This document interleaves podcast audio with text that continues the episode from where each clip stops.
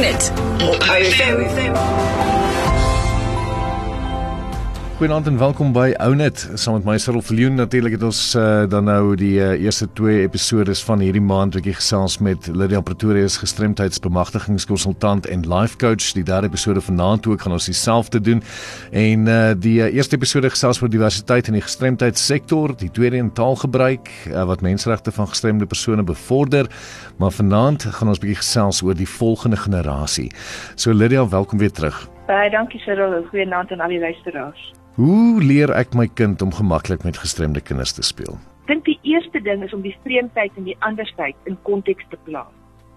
En dit begin by my as 'n ouer eerstens. Ons moet ons kinders leer dat nie een kind net soos 'n ander kind is nie. Nie eens identiese tweelinge is dieselfde nie. Ehm, um, maar omdat kinders anders, een kind anders as 'n ander kind is, beteken dit nie die een is beter as die ander een nie. En ek dink ons moet vir ons kinders leer dat party kinders langer is as ander kinders, party is beter as ander kinders.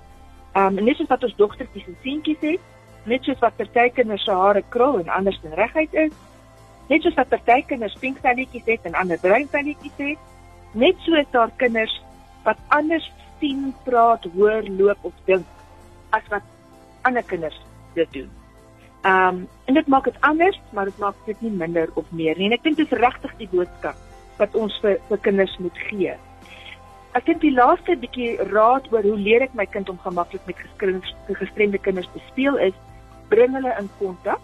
Dit help nie om te praat oor iets nie, ons moet ons moet dit doen. Ehm um, en dan die laaste deel is as 'n kind vra, "Mamma, hoekom is daai oom so?" of "Mamma, hoekom is daai dogtertjie so?" Antwoord hulle so eerlik as moontlik, maar op 'n eenvoudige manier, moet dit nie oorkompliseer nie. Dit kom na hulle vlak toe af.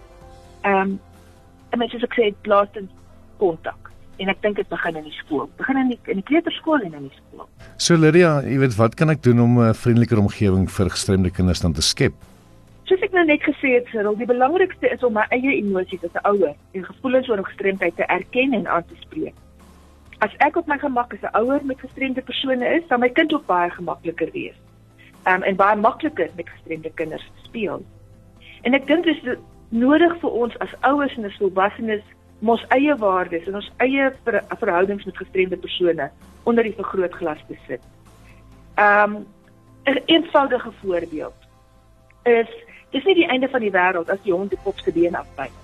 Daar's geen rede om die pop nou in die asblik te gooi want die pop is skielik niks meer werd nie. Dis 'n geleentheid vir ons om vir ons kinders te leer dat eerder as om die pop in die asblik te gooi, moet ons dit as 'n geleentheid sien om ons kind bloot te stel aan 'n wêreld van diversiteit Laat hulle kind speel 'n krukbewimpel vir die pop. Laat hulle vir die kind klere maak, vir die pop klere maak wat wat sy gestremdheid bewimpel. Ons kan dus vir ons kinders leer dat kinders met gestremthede, kinders is soos enige ander kinders, maar hulle dat hulle dit doen dinge 'n bietjie anders. En ek dink dis my tweede leerpunt. Staan op, word 'n menseregte aktivis vir jou kind en al die ander kinders te onthaalde. Hoe doen ons dit? As daar 'n speelparkie in ons omgewing is. Hoekom vra ons nie? Hoekom is daar nie ook 'n 'n speel ehm um, uh toerusting op die parkie?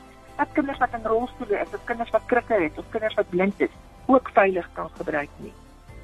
As ek 'n besluit vir 'n skool vir my kind en ek wil 'n goeie skool vir my kind hê, vra ek ooit wat is die skool se houding teenoor inklusiwiteit? Inklusiwiteit. Wat is die skool se verhouding, se verhouding teenoor gestremde kinders. Is ek bereid as ek my kind ingeskryf het by die skool en ek het nie daai vrae gevra nie en iets gebeur met my kind, my kind word gesê dat my kind skielik nie meer sou welkom wees by daai skool nie. En ek dink dis regtig waaroor dit vir ons gaan is ons moet elkeen opstaan vir wat reg is. Ehm um, en so moet ons ook dan as, as ouers seker dat as dat my kind 'n plekjie in die stoel het met haar of haar met haar of sy portuïersgroep selfs al ontwikkel hulle 'n gestremdheid. En ek dink dis regtig hoe ons die kinderlike omgewing skep.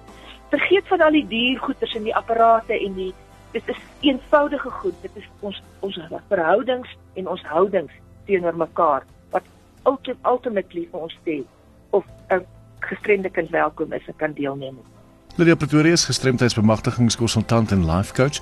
Onthou om volgende week weer in te skakel wanneer ons gaan gesels oor hoe verminder ek my ongemaklikheid wanneer gestremde persone in die vertrek of gesprek is. Laai nou hierdie inspirerende boodskap af op die OFM Nights blog op ofm.co.za. Own it. Jou oomblik van inspirasie op OFM, die klank van jou lewe.